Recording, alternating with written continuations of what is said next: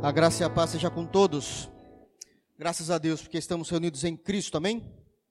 Vamos abrir a Bíblia lá na carta aos Romanos, capítulo 4, para que a gente possa prosseguir nessa série de sermões baseados em Romanos. Romanos, capítulo 4.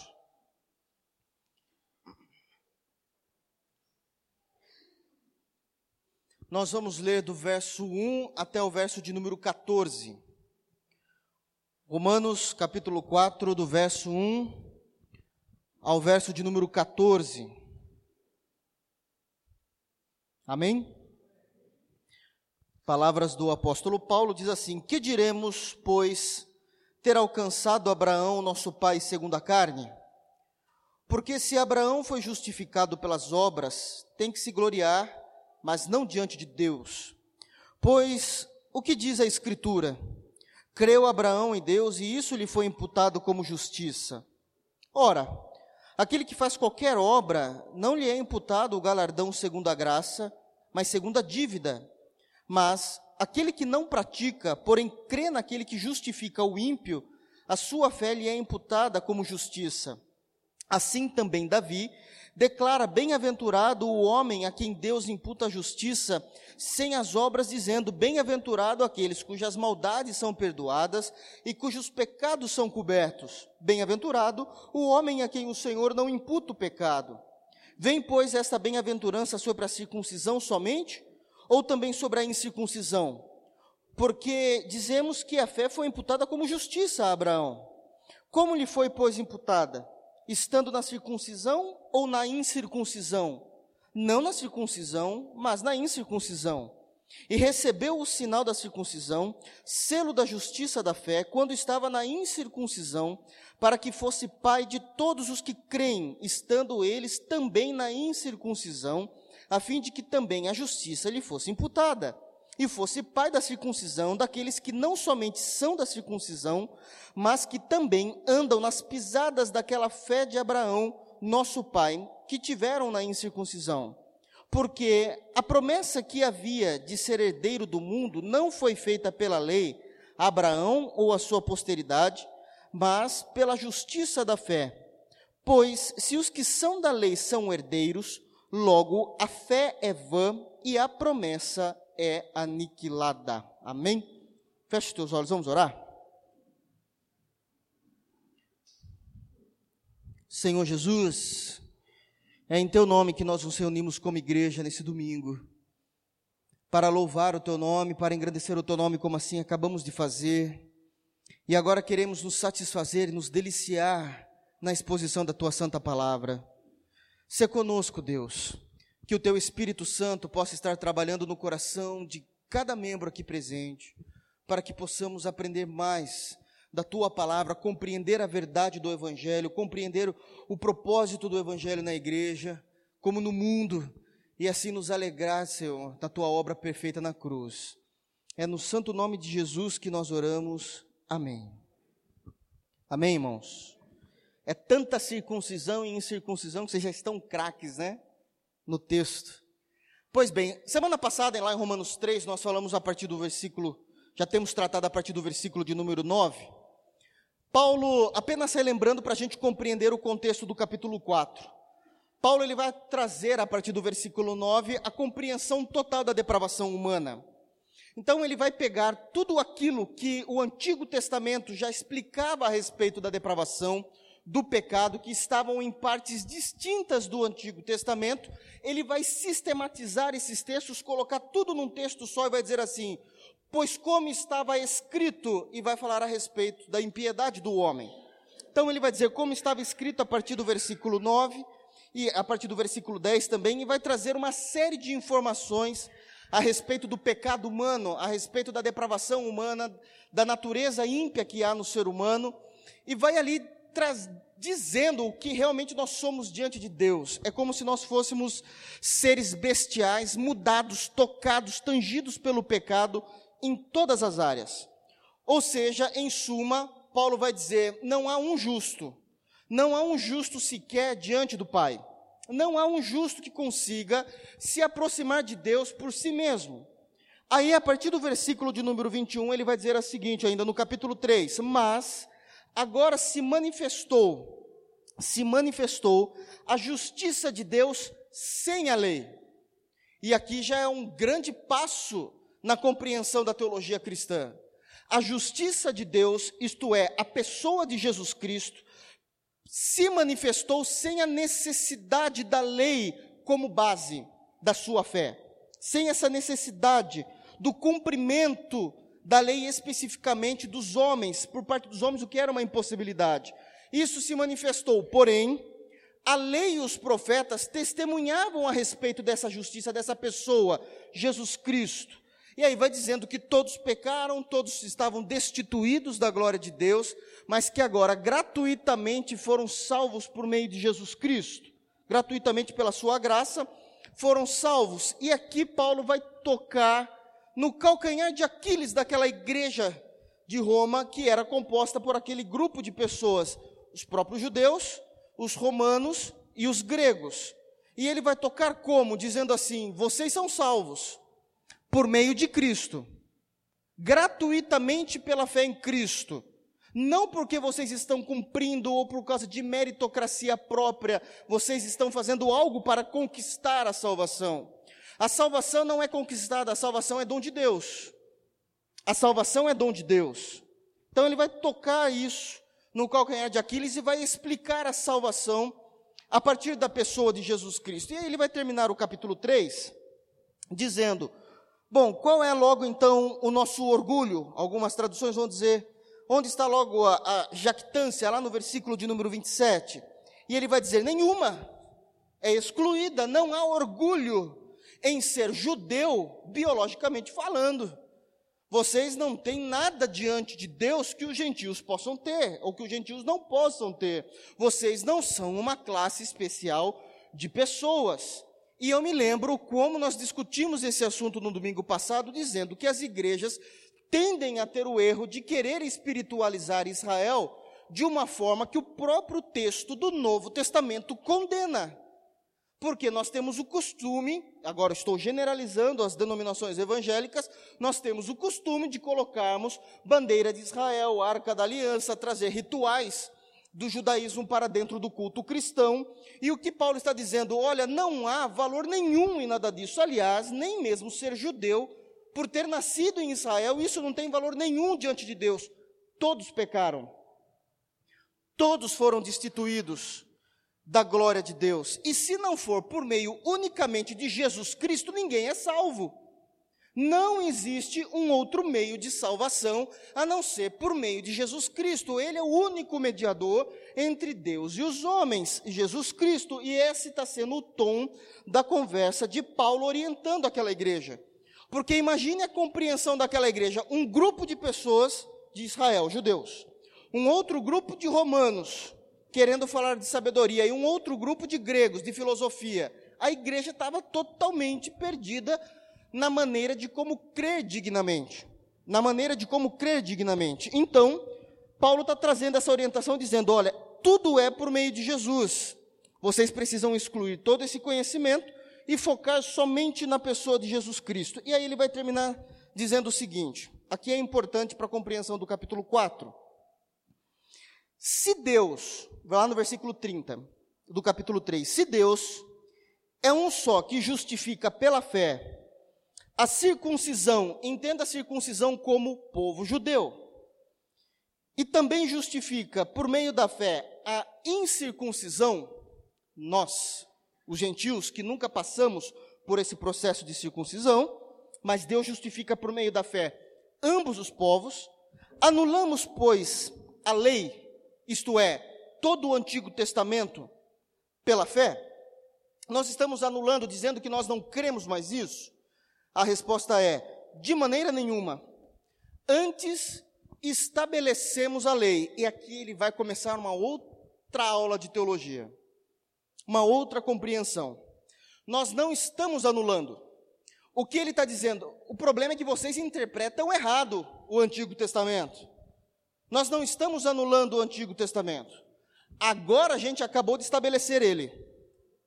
Nós acabamos de estabelecer, entendendo que o Antigo Testamento, toda a lei de Moisés, simplesmente apontava para o Cordeiro de Deus. Não era um sistema de salvação. Então aqui a gente já precisa partir de um ponto que precisa ficar muito claro no coração da membresia. Se um dia vocês aprenderam, eu falo isso muito na escola bíblica dominical, mas aqui vai. Se um dia vocês aprenderam que no Antigo Testamento eu era salvo pela lei e no Novo Testamento eu era salvo pela graça, risca isso, está errado. Risca isso porque está errado. O Antigo Testamento nunca foi sistema de salvação. A lei era simplesmente para mostrar que o pecado habitava no povo. Como assim? O povo mentia. Exemplo, estou dando aqui em tese, é óbvio que o povo sempre mentiu, né? O povo mentiu. E aí vai vir uma lei dizendo assim: você não vai poder mentir. E aí, quando ele ia mentir, ele falava assim: Mas existe uma lei de Deus dizendo para eu não mentir. Então a lei só mostrava o pecado que habitava em mim o tempo todo. Não matarás. Eu queria matar aquele infeliz, mas eu não posso. E aí começa a mostrar a minha natureza. A lei fazia isso. Simplesmente isso. A lei não era sistema de salvação. Aliás, antes da lei, muito antes da lei, lá em Gênesis, no capítulo 3, como nós estudamos na escola bíblica também, é dito que o Salvador viria de uma mulher, não viria de uma lei. O Salvador era uma pessoa, não era um sistema de normas. Então isso precisa ficar muito claro para a igreja, para que a gente possa partir. Porque na compreensão paulina, ele falou assim: Bom, acabei de explicar isso para vocês no capítulo 3, agora vocês têm que entender. Então a gente já estabeleceu a lei. Vamos para o próximo ponto. Como eu sou bonzinho, eu estou tentando relembrar vocês. Ok? Vocês estão me olhando com uma cara como se eu não tivesse pregado domingo passado. Então é isso que está acontecendo. Ele estabeleceu a lei para a compreensão da igreja. A lei só mostra o pecado da raça humana. A lei não é sistema de salvação. Só existe um, um meio de salvação: Jesus Cristo. A fé em Jesus. Porque ele está terminando esse capítulo 3 dizendo que Deus justifica pela fé exclusivamente quer os da circuncisão, judeus, como os da incircuncisão, somente em Jesus. Anulamos a lei, anularíamos se estivesse certa essa compreensão. Ah, mas ninguém foi salvo, então, no Antigo Testamento pela lei. Ele está falando, para com isso, essa interpretação está errada. Agora que a gente acabou de estabelecer qual é o o propósito correto da lei? Somente mostrar e apontar o pecado do homem e apontar o Salvador. O Salvador é aquele homem lá, Jesus Cristo. Tendo estabelecido a lei, Paulo agora vai continuar a compreensão de como então todos eram salvos e como toda a humanidade, principalmente, obviamente, que os eleitos são salvos em Jesus. E aqui ele vai defender no capítulo 4 todo que a salvação o tempo todo, sempre foi pela graça. Nunca foi pela lei. A salvação sempre foi pela graça. A distinção entre o período da lei e o período da graça é só uma distinção cronológica. O que os irmãos muitas vezes confundem é essa distinção de cronologia com o sistema de salvação, e uma coisa não tem nada a ver com a outra nada tem a ver com a outra. Então ele vai começar agora a mostrar essa informação a partir do capítulo 4. Tendo estabelecido a lei, ele vai dizer o seguinte, logo no versículo 1. Bom, agora que vocês já entenderam para que serve a lei, que diremos, pois? Que diremos, pois ter alcançado Abraão, nosso pai segundo a carne. E aqui ele vai cutucar o vespeiro. Porque a pessoa de Abraão, para os judeus, é tudo. Eles têm orgulho de serem chamados filhos de Abraão. Eles têm orgulho da sua nação ter começado com a pessoa de Abraão. Precisamos entender um, um ponto aqui importante. Não existia judaísmo antes de Abraão. Abraão é considerado o primeiro judeu. ele era da terra de Ur dos Caldeus. Obviamente que Abraão era um pagão, um ímpio, e lá em Gênesis capítulo 12, Jeová se revela a ele e diz assim: é o seguinte: sai da tua terra e do meio do teu dos teus parentes, ou da tua parentela, como diz algumas traduções, sai. Eu vou te mandar você para um lugar que você ainda não sabe, você só vai caminhando. Quando chegar, eu mando você parar. Porque eu vou fazer de você uma nação. Aqui começa Israel. Aqui começa Israel. E aqui nós já vamos começar a ver a doutrina eletiva da parte de Deus com os seres humanos. Deus não escolheu uma nação no princípio, ele criou uma nação. Foi assim que Deus começou elegendo o seu povo. Ele criou uma nação, ele criou os judeus, que até então não era conhecido como judeus. Primeiro passaram a ser conhecidos como hebreus, por causa de Eber, que foi um personagem muito distinto no Antigo Testamento, e depois de judeus por causa da cidade de Israel. Mas tudo começou ali. Então, tocar em Abraão é muito dolorido e muito delicado para com os judeus. O interessante é que Paulo sabia o que estava fazendo, porque, de acordo com ele mesmo, quando ele vai falar da sua biografia, ele vai dizer assim: Porque eu sou Paulo, judeu de judeu, da tribo de Benjamim e cresci aos pés de Gamaliel. Ele está dizendo assim: Eu sou judeu com pedigree. Eu sei quem eu sou na minha nação. E, obviamente, ele sabia quem era Abraão, o personagem mais importante de toda a história da cultura antiga, Abraão. Isso é tão sério que tem uns perdidos na igreja que olha para Abraão e fala assim, não, porque pai é Abraão. Mas falam. E até que existe um, sentido disso, não nesse sentido como falam, mas nós vamos compreender isso no Novo Testamento. De tão importante que é a pessoa de Abraão para os judeus.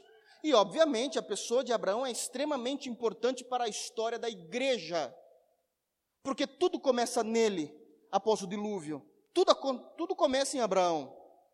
É quando Deus vai se manifestar pela primeira vez após o dilúvio, com um homem. Então, naquele momento da história, após o dilúvio, Deus passa a ser o Deus de um homem só. Era somente o Deus de Abraão, Deus não falava com mais ninguém. E ali começa a nossa história, que está ligada a isso. Então, olha onde Paulo vai colocar o dedo para cutucar. Ele vai falar: vocês querem aprender um pouquinho sobre fé e como a lei não salva ninguém e que vocês, judeus, não devem ter orgulho e que vocês estão poluindo a compreensão cristã dentro de uma igreja genuinamente cristã? Então vamos falar de Abraão. Então é isso que Paulo está dizendo que, que acontece com Abraão? O que, que ele alcançou segundo a carne, isso é, segundo o seu esforço? Nada. Segundo o seu esforço, Abraão não alcançou nada. E ele vai dizer assim: porque se Abraão foi justificado pelas obras, tem de que se gloriar, mas não diante de Deus. E aqui é uma hipótese. Se. Se. Se Abraão se auto-justificou por aquilo que ele fez, ele tem do que se gloriar, mas aí Paulo vai trazer uma vírgula aqui que é fatal. Mas ele não pode se gloriar diante de Deus. E o que Paulo está levando em consideração? Uma hipótese que é uma impossibilidade, é uma impossibilidade de dizer assim: se por acaso, se de fato, Abraão conseguisse salvar a si mesmo por ele ter cumprido determinadas condições, ele poderia até bater no peito e dizer assim: Eu consegui. Mas diante de Deus, ele também não poderia falar nada, mesmo ele tendo se salvado. Porque a grandiosidade de Deus ainda assim continua muito maior do que a autossalvação hipoteticamente possível. Então Paulo ele já começa dando um show de compreensão por mais que vocês, judeus, dentro dessa igreja, queiram ser salvos pelas obras, porque vocês estão fazendo algo, mesmo assim vocês não podem se gloriar diante de Deus, porque ainda assim a obra de vocês é muito mesquinha, muito pequena, perto da grandiosidade de quem é Jeová. Vocês podem até dizer eu consegui, é uma hipótese. Mas diante de Deus, ainda não abalem absolutamente nada a sua grandeza. Porque não importa qual seja a sua obra, ainda é muito pequena. Ainda é muito pequena. Então ele já está colocando uma situação que é impossível. O impossível é salvar-se a si mesmo. Se isso fosse possível, ainda seria muito mesquinho diante de Deus. Então isso já é para desanimar qualquer um. Vocês não conseguem. Se conseguissem ainda diante de Deus, você não poderia se vangloriar, porque vocês são muito pequenos. Mas aí ele continua se aprofundando e falando de Abraão. Pois o que diz a Escritura? E novamente ele vai chamar a autoridade das Escrituras para comprovar a sua doutrina. Paulo não está falando daquilo que ele interpreta por si só. Ele está chamando as Escrituras para defender aquilo que ele defende, para proteger, para confirmar o que ele defende. Pois o que diz a Escritura? Creu Abraão em Deus e isso lhe foi imputado como justiça. E aqui é a grande destruição de toda a religião judaica. De toda a religião judaica. Ser imputado à justiça é o homem pecador se tornar justo diante da Trindade. Como é possível um homem pecador se tornar justo diante da Trindade? Não foi porque ele fez algo, é porque a Trindade o tornou justo, o justificou. O que Abraão teve que fazer? Absolutamente nada. De acordo com as Escrituras, Abraão só creu, ele não cumpriu nenhum mandamento mosaico. Ele não cumpriu nenhuma obra da lei. Qual é a referência das Escrituras que está dizendo? O que diz a Escritura? Está lá em Gênesis 15, versículo 6. Eu conto para vocês. Deus vai se manifestar logo no versículo 1 do capítulo 15, dizendo assim: Abraão, eu vou derramar da minha, rapidamente, eu vou, eu vou derramar da minha bênção sobre você, eu sou o seu Deus, você terá uma herança muito grande. Na cabeça de Abraão, herança é uma questão física. Ainda estava falando de uma questão monetária, uma questão física de, de campos, terrenos, uma família abençoada. E ele vai dizer logo no versículo 2: Senhor, como é que eu posso, sendo que eu não tenho filhos? E os, o meu herdeiro de tudo aquilo que eu conquistei vai ser alguém que nasceu na minha terra, na verdade vai ser o Eliezer. Algumas traduções vai dizer Eliezer, mas é o Eliezer. É ele, é um Damasceno que está por aqui, que é o meu braço direito, me ajuda, e eu vou passar tudo no nome dele. E Deus vai dizer assim: não, não é ele que será o teu herdeiro. Não é ele. Você terá uma família. Aliás, e aí vem o segredo. Abraão estava dentro da casa dele, feita de tendas, no deserto. Sai da tenda. Era de noite. Ele sai e Deus fala assim: Olhe para o céu e conte as estrelas se você puder contar. É óbvio que Abraão não poderia contar, ele vai dizer assim: Esta será a tua geração. A compreensão de Abraão era assim: Meu Deus, eu vou ter bastante filho. Mas a compreensão de Deus é assim: em você eu farei um povo santo e salvo para o louvor da minha glória. Era essa a compreensão que Deus tinha quando falou isso. A sua herança, você está pensando que é um filho, tá, eu vou te dar um filho. A gente sabe, Isaac. Mas a compreensão de Deus, que é muito além do que a nossa, é: eu vou começar em você o meu povo, e vai vir de você, da sua linhagem, aquele que vai nascer de mulher e resolverá o problema dos eleitos para com Deus. Jesus Cristo. E é dito aí no versículo 6 que quando Deus falou isso, e creu Abraão. O que é essa compreensão dessa palavrinha no hebraico do versículo 6? E creu Abraão. Não é assim, ele acreditou, falou: ah, tá bom, maravilha, quando o senhor quiser. Não. Essa compreensão dessa palavra no hebraico, creu, é assim: e Abraão devotou toda a sua vida agora à tutela de Jeová. Eu não sei como o senhor vai fazer isso. Eu já tenho uma certa idade, minha esposa tem uma certa idade, o ciclo vital da minha esposa já, já passou do tempo. O Senhor me mostra um céu extremamente estrelado. Eu não sei, mas eu confio em Ti essa confiança também no hebraico não é no sentido de eu sei que o senhor não mente. Tem uma outra compreensão também.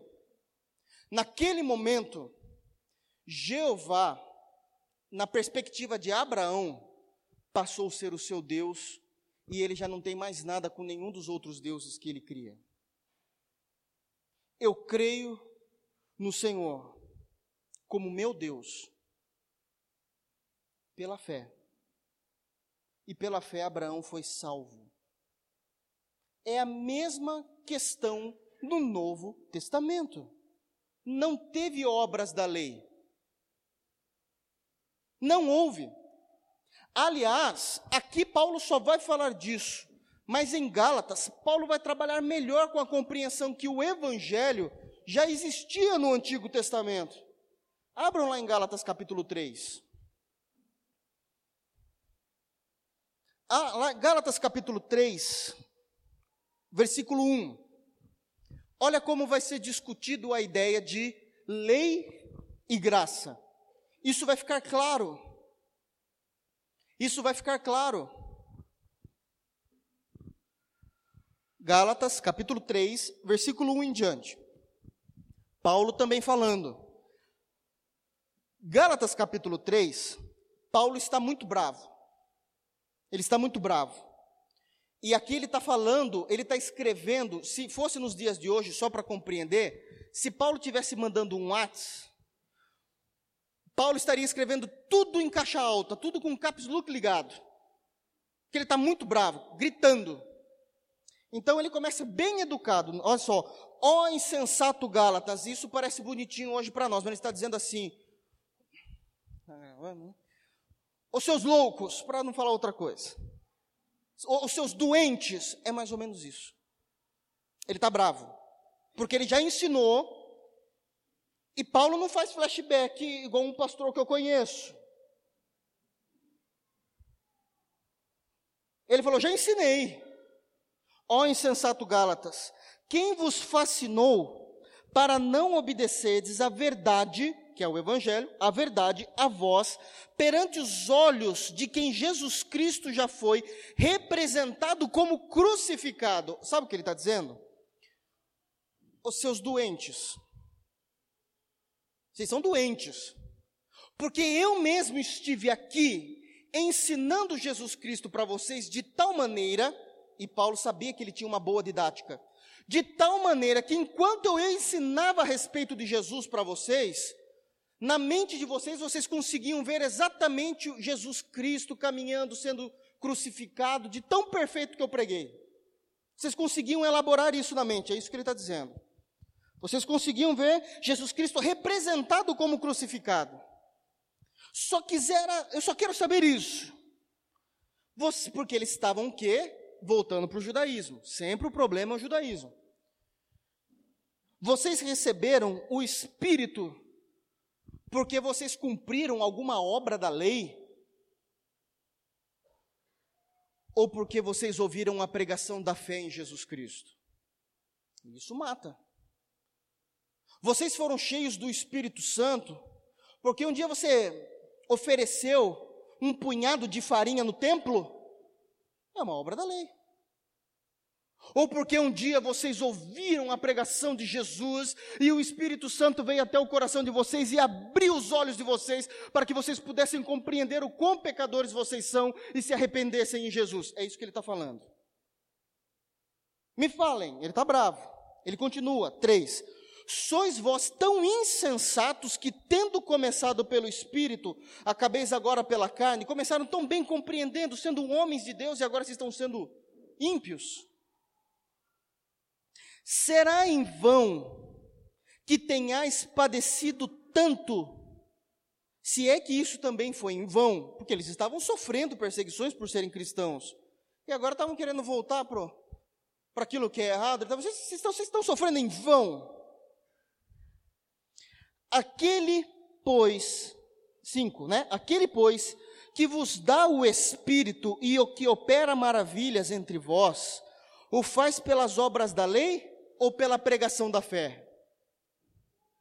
E aqui ele está chamando a atenção para aqueles milagres que aconteciam no período apostólico. tudo isso aconteceu porque nós falamos de Cristo para vocês ou porque vocês estavam oferecendo flor de farinha? Vocês viram cegos sendo curados, coxos sendo curados, vocês começaram a compreender tudo por quê? Vocês mataram um animal e colocaram para queimar? Ele está sendo bem esdrúxulo aqui, né? Ou porque vocês ouviram, ele está trazendo isso para a razão, e eu amo isso. Porque tem crente, irmão, que é muito espiritual, fica espiritualizando onde não deve espiritualizar, ele está trazendo para a razão. É só pensar. Para de querer sinais. É só pensar. É a maneira como ele está falando. Aí ele vai dizer o seguinte: seis, ele volta a dizer, é o caso de Abraão, que creu em Deus, ele vai trazer de novo Gênesis 15, 6, que creu em Deus e isso lhe foi imputado como justiça. Ele foi salvo porque creu pela fé, não foi porque praticou obras. Aí ele vai dizer: Sabei, pois, que os que são da fé são os filhos de Abraão. Aqui ele mata também, compra a briga. Os judeus batem no peito e dizem: somos filhos e descendência de Abraão. Paulo fala assim: ó, compreensão errada do Antigo Testamento.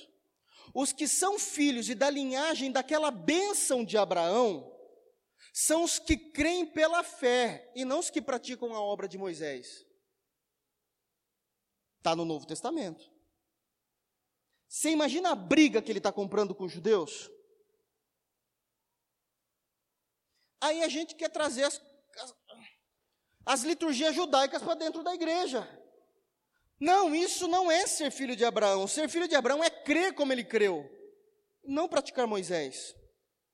Praticar Moisés nada mais é do que você compreender que você tem a esperança no Messias, não é sistema de salvação, ou seja, não são todos os judeus que a Trindade compreende como filho de Abraão. Ele agora pegou pesado pode ser judeu, pode praticar Moisés, se não crê como Abraão creu, não é um filho de Abraão. Ele está destruindo aqui quatro mil anos de história. Numa palavra só, numa carta só. Depois você fica perguntando por que, que ele foi decepado. Por quê? Por causa disso. Aí ele vai, olha o que ele vai dizer no versículo 8. Ora, tendo a Escritura previsto, a Escritura é soberana, inerrância da palavra, a Escritura é soberana na igreja. Olha o que ele vai dizer: tendo a Escritura previsto que Deus havia de justificar pela fé os gentios, pela fé em Jesus, todas as nações, povos de todas as nações, anunciou primeiro o evangelho a Abraão, dizendo: Todas as nações serão benditas em ti. O evangelho não começa com o nascimento de Jesus. O evangelho já tinha sido anunciado ao primeiro judeu. Como? Não nos mesmos termos teológicos, porque é uma revelação progressiva, é uma outra questão. Mas a essência do Evangelho é: você precisa crer e será salvo. Não é praticar Moisés e conquistará a salvação. Então nunca fomos salvos pelas obras da lei. E essa compreensão do crer, dessa boa nova, foi anunciado para Abraão, lá em Gênesis 15, e ele creu. E assim ele foi salvo. Conseguem compreender como ninguém é salvo pelas obras da lei no Antigo Testamento? Conseguem compreender que não importa se eles nascem em Israel, só serão considerados na Trindade serem filhos de Abraão, estarem debaixo daquela promessa que todas as famílias serão benditas, se crê em Cristo. Nada tem a ver com lei, tudo tem a ver com graça. Porque o Evangelho foi anunciado primeiramente a Abraão, não foi a nós. Isso muda tudo. Isso muda tudo. Voltemos lá para Romanos 4. É isso que ele está dizendo. Então o evangelho foi imputado, perdão, Abraão creu e isso lhe foi imputado como justiça, porque ele creu assim como nós, que vivemos o Novo Testamento, precisamos crer.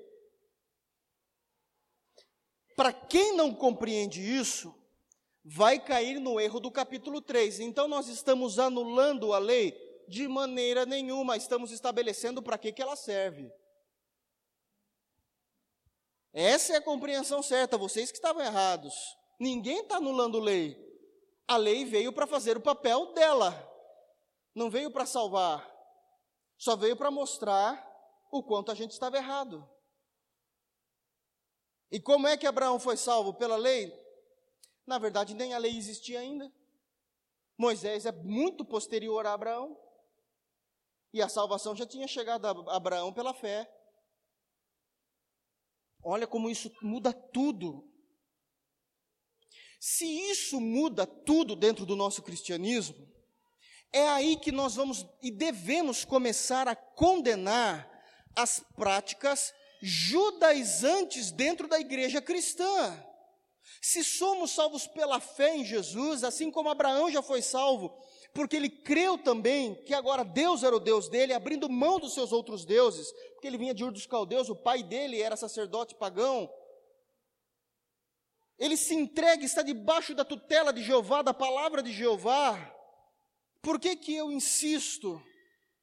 E eu estou falando eu, generalizando as grandes igrejas evangélicas, em fazer festas judaizantes, pastor pregar com kippah, com talite, venda de mezuzá, que são utensílios do Antigo Testamento para dentro da igreja, colocar uma arca da aliança aqui, abrir, e ainda tem a ousadia de não só cumprir aquilo que é errado do judaísmo, ainda interpretar errado o próprio judaísmo.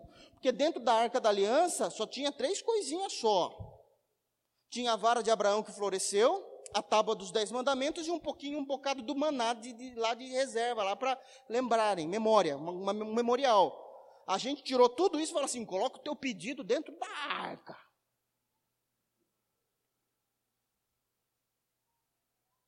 Por quê? Se a salvação nunca dependeu disso, nem para o povo judeu. É o que o Novo Testamento está falando. Conseguem agora compreender quando eu falei hoje pela manhã na escola bíblica dominical que o Antigo Testamento ele é interpretado à luz do Novo? Então a gente não tem parte nenhuma com Israel. Só devemos uma coisa a eles, o amor, mas a gente deve para todo mundo. Romanos 13, a ninguém devais nada a não ser o amor. Então a gente ama eles, mas não tem nada demais. Não tem absolutamente nada demais. Isso é claro, porque a lei deles não salvava, eles precisavam crer como Abraão creu. E aí, Paulo, pegando essa informação, ele continua, dizendo: olha como ele vai dizer, ora, aquele que faz qualquer obra, no versículo 4, Romanos 4, 4, aquele que faz qualquer obra, não lhe é imputado o galardão, algumas Bíblias vão trazer salário, que é a palavra correta o salário segundo a graça, mas segundo a dívida. O que ele está dizendo? Bom, se existe meritocracia e alguém é salvo pela obra, então a salvação já não é graça, é dívida, é mérito dele. É mérito. Bom, ele conquistou, ele foi lá, ele conseguiu se auto-salvar. Agora Jeová vai até ele e vai dizer o seguinte: olha, isso aqui não é graça. Isso daqui é dívida. Eu estou te devendo. Uma impossibilidade, pelo amor de Deus. Para quem é que Deus deve alguma coisa? Então, Paulo está trazendo isso às claras, dizendo assim: olha, se alguém conseguiu ser salvo porque praticou alguma obra da lei, logo a salvação não é graça, é dívida. Mas, como ele já falou lá no capítulo 3, vós, no versículo 24, vocês são salvos gratuitamente pela graça, já estabelecemos isso, então não pode ser da forma como vocês pensam. Então não pode ser da forma como vocês pensam. Isso é uma loucura falar que a lei era um sistema de salvação. Você quer ver mais loucura ainda? A interpretação errônea do Apocalipse. Quando líderes ensinam o Apocalipse nas suas igrejas, e eu ouvi isso muitas vezes, muitas vezes, eu não sei se vocês já tiveram a oportunidade de ouvir dessa forma. Aliás, o Dylan até citou isso hoje de manhã. Olha, Jesus Cristo vai voltar e vai arrebatar a sua igreja, até aí é lindo. Arrebatou, começa a grande tribulação, isso é na cabeça deles. Começa a grande tribulação, tá aí agora. Agora você vai ser salvo pelo seu próprio sangue. Alguém já ouviu isso? Que sangue nosso que vai nos salvar? Não dá, não é isso que está no texto bíblico, é somente Jesus.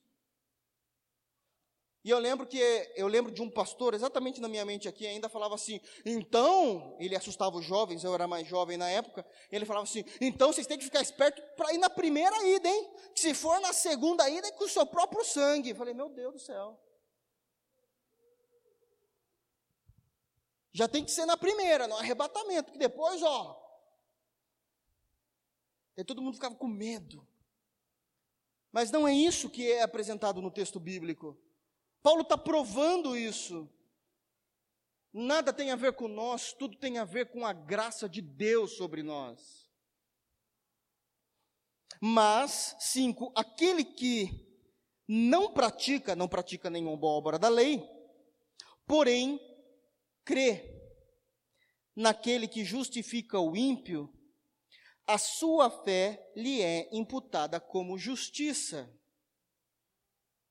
Isso é evangelho. Senhor, eu não tenho absolutamente nada para te oferecer, porque não tenho que eu faça para alcançar a salvação. Então eu somente creio em teu filho e me arrependo dos pecados, e isso lhe é imputado como justiça, é pela fé. Qual o grande problema do versículo 5? É muito fácil para ser verdade. Esse é o questionamento. Então você está dizendo que você não precisa fazer nada? É, é o que a Bíblia fala.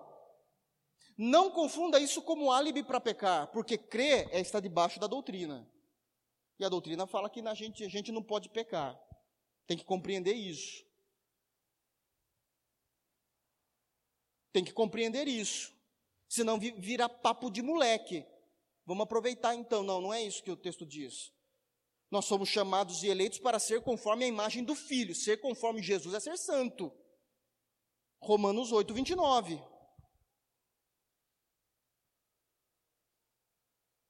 Então o que a gente faz? Bom, não há obras, a gente pratica obras porque nós fomos salvos e não para ser salvos. Nós praticamos boas obras porque amamos o reino de Deus e não para conquistar o reino de Deus. É uma grande diferença. É isso que Paulo está tentando explicar à igreja de Roma, que a igreja brasileira não entendeu ainda. Não entendeu. Então a, a, diferença mudou só a didática, é mais ou menos assim: você quer alcançar alguma coisa dos céus, quero 21 dias de elo, não sei das quantas. Não, não, não, não existe isso. Eu creio. E eu oro pedindo, Senhor, tenha misericórdia, eu preciso disso. Seja benevolente para com minha alma, eu não mereço, mas em Jesus Cristo eu encontro razão para me achegar ao trono da graça. Eu encontro razão, ousadia para entrar no trono da graça. Não tem a ver com sete dias, com sete elos, com não sei das quantas. Não tem a ver com o seu ano ser abençoado, porque você foi 12 dias na igreja direto, no início do ano. Os projetos de vida aí. Não tem nada a ver com isso. A igreja sempre esteve baseada em Cristo e isso sempre foi suficiente. É isso que Paulo está tentando deixar claro e que até hoje a igreja de Jesus tem dificuldade de entender, porque é muito fácil para ser verdade. Então eu não descanso em Deus, eu vivo numa pilha. E sabe quem mais vive numa pilha, além dos neopentecostais, que precisa alcançar, conquistar? É o pessoal da libertação. Porque eles começaram a compreender uns negócios de doido. Eu me lembro que no início, final da década de 90 início de 2000, era mais ou menos assim. As igrejas, a maioria das igrejas em Sorocaba ensinava isso. Olha, você viu uma pichação no muro assim? Ali é porque ali eles é, é, é satanista. Que satanista? É um noia que foi lá e pichou. Não, mas é um satanista que foi lá e pichou, e ali é o demônio tal, e cuidado quando você for virar a rua, que o tranca-rua está ali, e a pessoa vive na, na frenesi. E não há descanso no jugo suave de Cristo. Porque é muito fácil. Eu não posso descansar. Eu não tenho tempo nem de me alegrar no Evangelho. Porque eu estou lutando, estou lutando. Salmos 46, 10 já ensinava isso para nós. Aquietai-vos e sabei que eu sou Deus. Descansa. Hebreus capítulo 4, vocês precisam descansar, porque vocês irão entrar no descanso de Cristo. Não há obras, a graça. Não confundam em nós não praticarmos boas obras. Pelo amor de Deus, tenham maturidade para compreender isso. Nós não estamos tratando, nós somos muito zelosos com, com boas obras e amamos fazer isso. Mas isso não é para alcançar salvação. Isso é porque já fomos salvos pela fé. Já fomos salvos, é isso que Paulo está explicando. Aí ele vai trazer agora uma outra compreensão, sempre Bíblia, para comprovar seu pensamento. 6. Assim também Davi declara: Bem-aventurado o homem a quem Deus imputa a justiça sem as obras. Dizendo, e aí ele vai citar o Salmo 32. Salmos 32, o versículo 1 e o versículo 2. Bem-aventurado aqueles cujas maldades são perdoadas e cujo pecado, os pecados são cobertos. O que é perdão? O perdão é o ato de que aquele que foi e que sofreu a ofensa, no caso Deus, reconhece que eu não tenho como ressarcir a ofensa moral, a ofensa emocional que eu trouxe a Deus. Então ele decidiu perdoar. Eu não pratiquei obra para que pagasse o meu pecado. Estamos falando de ofensa moral e ofensa emocional. Não, mas não foi nenhuma das duas. Ele me roubou 100 reais, então você devolve. Aí é uma questão técnica, porque senão a igreja vira lugar de bandido. Senão a igreja vira lugar de bandido. Ah, roubei 100 reais, perdoa, entendeu? Em Jesus. Não. Não é isso. A gente devolve. Não é meu? Mas se são questões emocionais e questões morais do qual eu não consigo ressarcir a Deus, ele resolveu me perdoar pela fé. Eu não cumpri nenhuma obra, é isso que Davi está dizendo. Eu pequei contra Urias e, obviamente, feri a santidade de Deus. Todo mundo lembra dessa história, pelo amor de Jesus. Eu pequei contra Urias, coloquei ele na frente da batalha para ele morrer, peguei a esposa dele, engravidei a esposa dele. Eu não posso fazer nenhuma obra que isso satisfaça o coração de Deus. Então, pela fé, o Senhor resolveu me perdoar pelo meu pecado, porque eu me arrependi. É disso que está se tratando o Salmo 32. E ele continua: Bem-aventurado, o versículo 8, o homem a quem o Senhor não imputa o pecado. Como é possível Deus não imputar pecado no pecador? Pela fé em Jesus. E somente isso. Fora da fé em Cristo sempre haverá pecado e um Deus irado sobre nós um Deus irado sobre nós. Vocês estão percebendo como o capítulo 4 está estraçalhando a compreensão dispensacionalista? De que Deus salvava no Antigo Testamento pelas obras da lei e que Deus salva no Novo Testamento pela graça. Sempre foi pela fé, sempre foi pela graça. Por quê? Porque a fé é dom de Deus, é graça. Lembram-se Efésios 2:8? Sempre foi graça. Ele está explicando isso, é muito claro.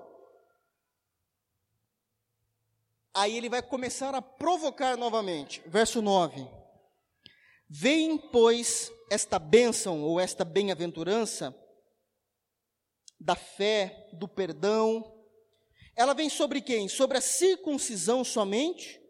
Ou também sobre a incircuncisão? E aqui ele agora vai refinar a compreensão que a igreja tem que ter do assunto, e aqui vocês precisam aprender isso. Esta fé, a maneira como Deus salva por meio da fé, ele salva só o pessoal da circuncisão, os judeus, ou isso se estende para todas as outras nações fora de Israel, no caso nós, os gentios, como somos chamados, os da incircuncisão. Porque dizemos que a fé foi imputada como justiça a Abraão, e agora ele diz assim: nós dizemos. Terceira, é, é a primeira pessoa do plural. Por que, que ele faz isso? Porque isso está no Antigo Testamento. Se está no Antigo Testamento, você que é judeu é obrigado a crer. Então já não sou eu mais que estou falando. Olha a inteligência de Paulo. Está no livro de fé de vocês, o Antigo Testamento. Os judeus creem no Antigo Testamento. Então todo mundo tem que concordar que Abraão foi salvo pela fé. Se Abraão foi salvo pela fé, isso só veio sobre vocês ou sobre todas as nações? Porque a gente defende isso, que foi pela fé. Deixa o judeu sem argumento de obra agora. Não pode, porque tá na Bíblia fala que foi pela fé. Ele é ligeiro, né? Ele sabe brincar com as palavras, provando, e é honesto com as palavras. Então, da, da circuncisão da circuncisão, porque dizemos que a fé foi imputada como justiça a Abraão, como lhe foi, pois, imputada? E como isso aconteceu? Como essa fé chegou a Abraão? Estando na circuncisão ou na incircuncisão? Não na circuncisão, mas na incircuncisão. Eu explico. Em que momento essa fé salvou Abraão? E aqui vai dar um pano para a manga que eu vou tentar ser rapidinho para não entrar num outro texto que isso aqui quer dizer. Como foi que isso chegou? Quando Abraão já tinha sido circuncidado, ele vai dizer negativo. Não pode. A circuncisão vem com a lei. Abraão antecede a lei.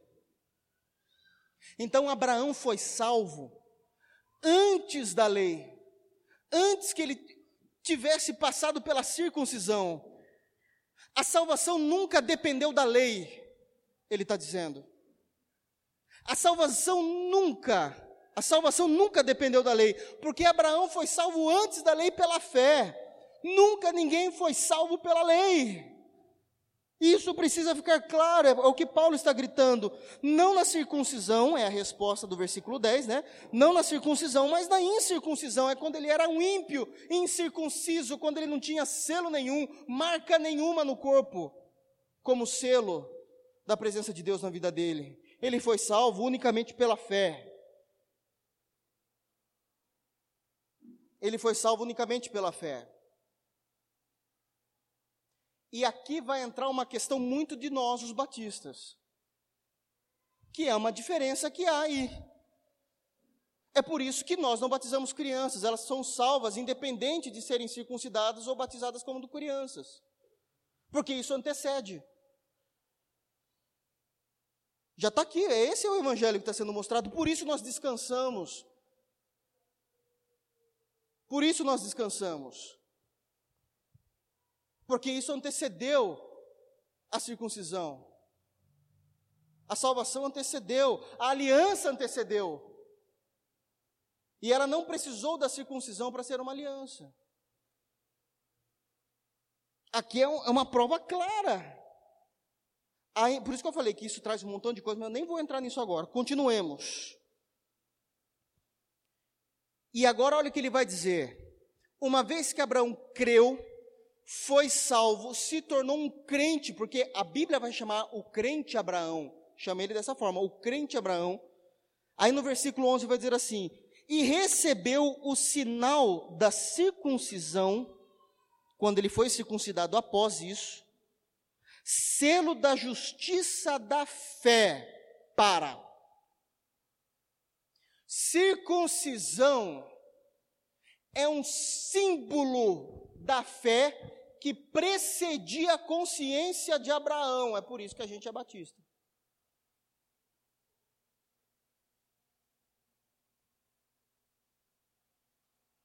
Misericórdia, não dá. Eu tento, Flávio, eu juro. Mas é por isso que a gente crê dessa forma. Tem gente que está entendendo nada, né? Mas é isso. A circuncisão, ela só é um símbolo de uma fé que antecede, de uma fé que antecedeu a Abraão. É uma fé que antecedeu e continua. É um selo de justiça da fé quando estava na, in, na incircuncisão e agora que ele creu, foi salvo, recebeu este selo, no nosso caso, batismo nas águas hoje, né? Recebeu este selo, agora ele se tornou, de acordo com o versículo 11, pai de todos os que, o quê? Não está falando que ele se tornou pai dos judeus porque passaram pela circuncisão ou criaram as obras. Ele é pai de quem crê você imagina os judeus ouvindo um negócio desse? Além de trazer um tal de Jesus, fazendo de Jesus Deus, esse Paulo, tá certo? Agora ele está roubando o nosso pai. E Paulo está dizendo: é. É. Porque o Abraão, ele é pai, não é pai espiritual, para com isso. Ele é pai de uma nação de salvos Quais salvos? É, os únicos que dá para ser salvos, os que creem, não é os que praticam Moisés. Não é os que praticam a lei. Ele é pai de uma nação santa, um povo adquirido que creu pela fé e não que praticou a lei. Ele está tirando a paternidade de Abraão dos judeus. É óbvio que ele iria morrer. Porque isso é muito sério. Tão sério que possivelmente nem vocês ouviram isso algum dia. Para tristeza. Então, aqui, o capítulo 4 de Romanos está dizendo assim: fiquem tranquilos no Evangelho de Jesus Cristo. Sempre foi assim, inclusive no Antigo Testamento. Nunca foi pela lei, sempre foi pela graça pela fé em Jesus. Olha como ele vai dizer: para que fosse pai de todos os que creem, estando eles, eles quem? Nós, todo mundo, também na incircuncisão, a fim de que também a justiça lhe seja imputada, mesmo nós sendo incircuncisos, mesmo os gentios não tendo essa marca do judaísmo, somos salvos. Somos salvos, por quê? Por meio da fé eu já vi igreja evangélica querendo praticar bar mitzvah em menino de 15 anos, meu Deus do céu. O que, que é isso? Nós não precisamos disso, somos salvos por meio da fé em Jesus. Isso muda o conceito da maneira como vamos crer e lidar com o Evangelho de Jesus na igreja local. Isso muda tudo. Aí ele não vai deixar os judeus de fora, agora ele vai falar dos do judeus dos doze também, no versículo 12. E também se tornou pai da circuncisão, dos judeus que são circuncidados. Daqueles que não somente são da circuncisão, mas que também andam nas pisadas daquela fé de Abraão, nosso pai, que tivera na incircuncisão. Olha o que ele está falando. Abraão pode até ser o pai de vocês, mas não é por causa da circuncisão, é porque vocês andaram na mesma pisada de fé que ele. Vocês creram ou têm que crer como ele. Circuncisão nada tem a ver com salvação. Obras da lei nada tem a ver com salvação. E Abraão só pode ser pai dos, daqueles que são biologicamente judeus, não por serem judeus, não porque foram circuncidados ao oitavo dia de nascimento, os menininhos, mas porque andaram na mesma fé de crer. Nada tem a ver com obra. Nada tem a ver com obra. Eu estou imaginando se aqui fosse escola bíblica, um monte de gente levantando a mão, mas aqui não. Entendem isso? Como isso é sério? Por isso que eu falo sem sombra de dúvidas. Todas as vezes que eu sei que é, é, muito comum vocês serem convidados, tem parentes de outras igrejas evangélicas e vocês acabam indo quando vocês perceberem que aquela igreja tem bandeira de Israel, arca da aliança, chofar, kipá, maçã em cima do púlpito, porque são as frutas lá. Tem pastor que gosta de pregar com fruto, trigo. Tem gente que coloca trigo como se, nossa, olha que espiritual. Trigo tal. Isso é uma blasfêmia ao evangelho. Porque nós não temos parte alguma com esses símbolos. Nós temos parte com Jesus Cristo. Não temos parte nenhuma com isso. Não temos. Não temos. Nós temos parte com Jesus Cristo. Aliás, como diz o texto no versículo 12 de Romanos capítulo 4, Abraão é pai daquela nação, sim, dos judeus, vírgula. Só se os judeus crerem em Jesus. Está aqui. Sou eu. Vocês entendem por que, que os judeus odeiam Paulo? Vai conversar com o judeu, Paulo apóstata. Eles falam assim. Negou a fé. Não, ele esclareceu a fé. Ele definiu o que é cristianismo. Então isso tem uma importância muito grande a nós. Não é que a gente é chato, não é porque a gente quer ser exclusivos, ah, reformados. Não pode ter uma bandeirinha de Israel. Não! Não mesmo. Porque a gente não tem parte com isso. Isso não tem valor, peso espiritual nenhum. É por isso que nós não temos a arca da aliança, é por isso que a gente não faz as festas dos tabernáculos. E nem country, pelo amor de Deus. Isso é uma questão própria. Não dá, irmãos. Isso é sério. Isso é extremamente importante porque isso define como cremos, porque cremos e no que cremos no nosso cristianismo. E paramos de ser iludidos que somos mais espirituais. Ah, tem uma coisa que eu esqueci. Porque do lado do púlpito do pastor tem sete olhos de Israel. A mirra, tem aloé. Para. Para com isso. A gente não precisa de nada disso. Para cura, para cura é mirra. Eu não estou brincando, irmãos.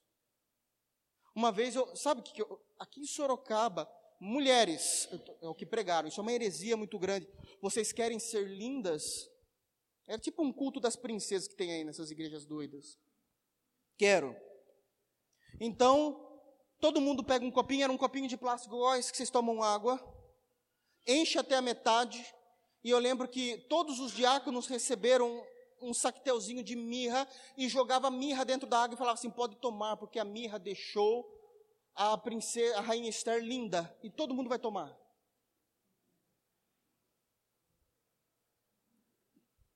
Aí você fala: meu Deus, que evangelho podre, herético é esse, que não demonstra a glória do Cristo na cruz, as pessoas estão indo no culto para ficar bonitas. Pessoas subindo no púlpito e agora vai mexer comigo. Porque fala assim, porque aqui tem a unção do emagrecimento. Mentira! Vocês, estão, vocês são ímpios, né, irmãos? Eu não estou brincando. Alguém já viu isso para não me deixarem glória? Olha só, vocês participavam. Isso é sério, em Sorocaba. Eu lembro de um que falava assim: Ó, eu dou garantia, é dois buracos no cinto no culto. Eu falava, meu Deus do céu. E o pessoal ia. Um dos cultos eu fui. É sério, pra, irmãos, eu não fui para participar. Vocês sabem, eu fui lá para tentar desmascarar. Falei, não é possível, eu não emagreci nada. Isso é uma impiedade muito grande. Eu sei que parece brincadeira, mas isso destrói a glória de Deus. Isso destrói a glória de Deus. E aonde eles tiram essas informações do Antigo Testamento? Você vê como eles sabem interpretar o Antigo Testamento. Não, porque vai ser, pode trazer. Isso é uma vergonha. Isso é uma impiedade com a verdade da fé em Jesus. Vamos terminar? 13. Porque a promessa que foi que Deus fez a Abraão, lá em Gênesis 12, em Gênesis 15, de que em Abraão seria bendita todas as famílias da terra, isso já significa que a salvação sairia de Israel. Nunca os judeus compreenderam isso. E também que Abraão teria uma grande nação, isto é, os salvos em Cristo. Então, 13. Porque a promessa de que havia de ser herdeiro do mundo, no sentido de ter uma grande nação, não foi feita pela lei a Abraão, porque a lei não existia. Não precisou da lei para isso, a Abraão, ou a sua posteridade, mas pela justiça da fé. Abraão creu e isso aconteceu. 14, pois, se os que são da lei são herdeiros, e aqui é um tapa de novo no judaísmo, se só os judeus são herdeiros da promessa só porque eles cumprem a lei, versículo 14, logo a fé é vã. Mas tem um porém. Se a fé é vã, toda promessa de salvação do Antigo Testamento também é aniquilada. Porque a promessa de salvação iniciada em Gênesis 12 e em Gênesis 15 foi uma promessa baseada na fé, em crer e não em cumprir obras. Se eles são herdeiros por causa de obras, Paulo está dizendo logo: ninguém no mundo, inclusive eles, são salvos. Porque a promessa de salvação é pela fé. Se a fé é vã, já não existe promessa. E se não existe promessa, todos perecerão no inferno diante da ira de Deus. Olha como isso é sério. Isso é muito claro. Isso é muito claro. É por isso que eu quero terminar dizendo isso. Cristianismo, pelo amor de Deus, entendam, cristianismo não é extensão do judaísmo. Que a gente acha isso. O nosso Salvador nasceu em Jerusalém, não temos problema com isso. Mas cristianismo não é extensão do judaísmo judaísmo tinha por, sacerdó por sacerdócio, sacerdócio os levitas, Arão e sua prole, que se tornou a tribo de Levi. Esses eram os sacerdotes diante de Deus no judaísmo. No Novo Testamento, o nosso sumo sacerdote é Jesus Cristo. E ele não é segundo Arão e os levitas ele é segundo a ordem de Melquisedeque. O nosso sacerdócio não tem absolutamente nada com o judaísmo. O cristianismo é independente do cristianismo, assim como o cristianismo é independente do judaísmo. É por isso que Paulo vai dizer em Romanos 3 que a justiça de Deus se manifestou sem a presença da lei nós não precisamos deles, nós precisamos de Jesus. Que Deus nos abençoe. A igreja de pé. Feche os teus olhos, vamos orar. O meu desejo é que isso tenha ficado muito claro no coração da igreja.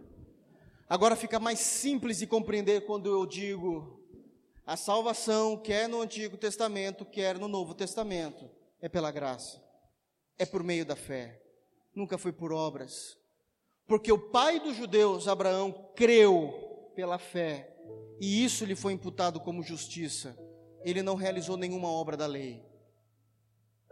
Feche os teus olhos, vamos orar por essa maravilhosa graça que nos alcançou.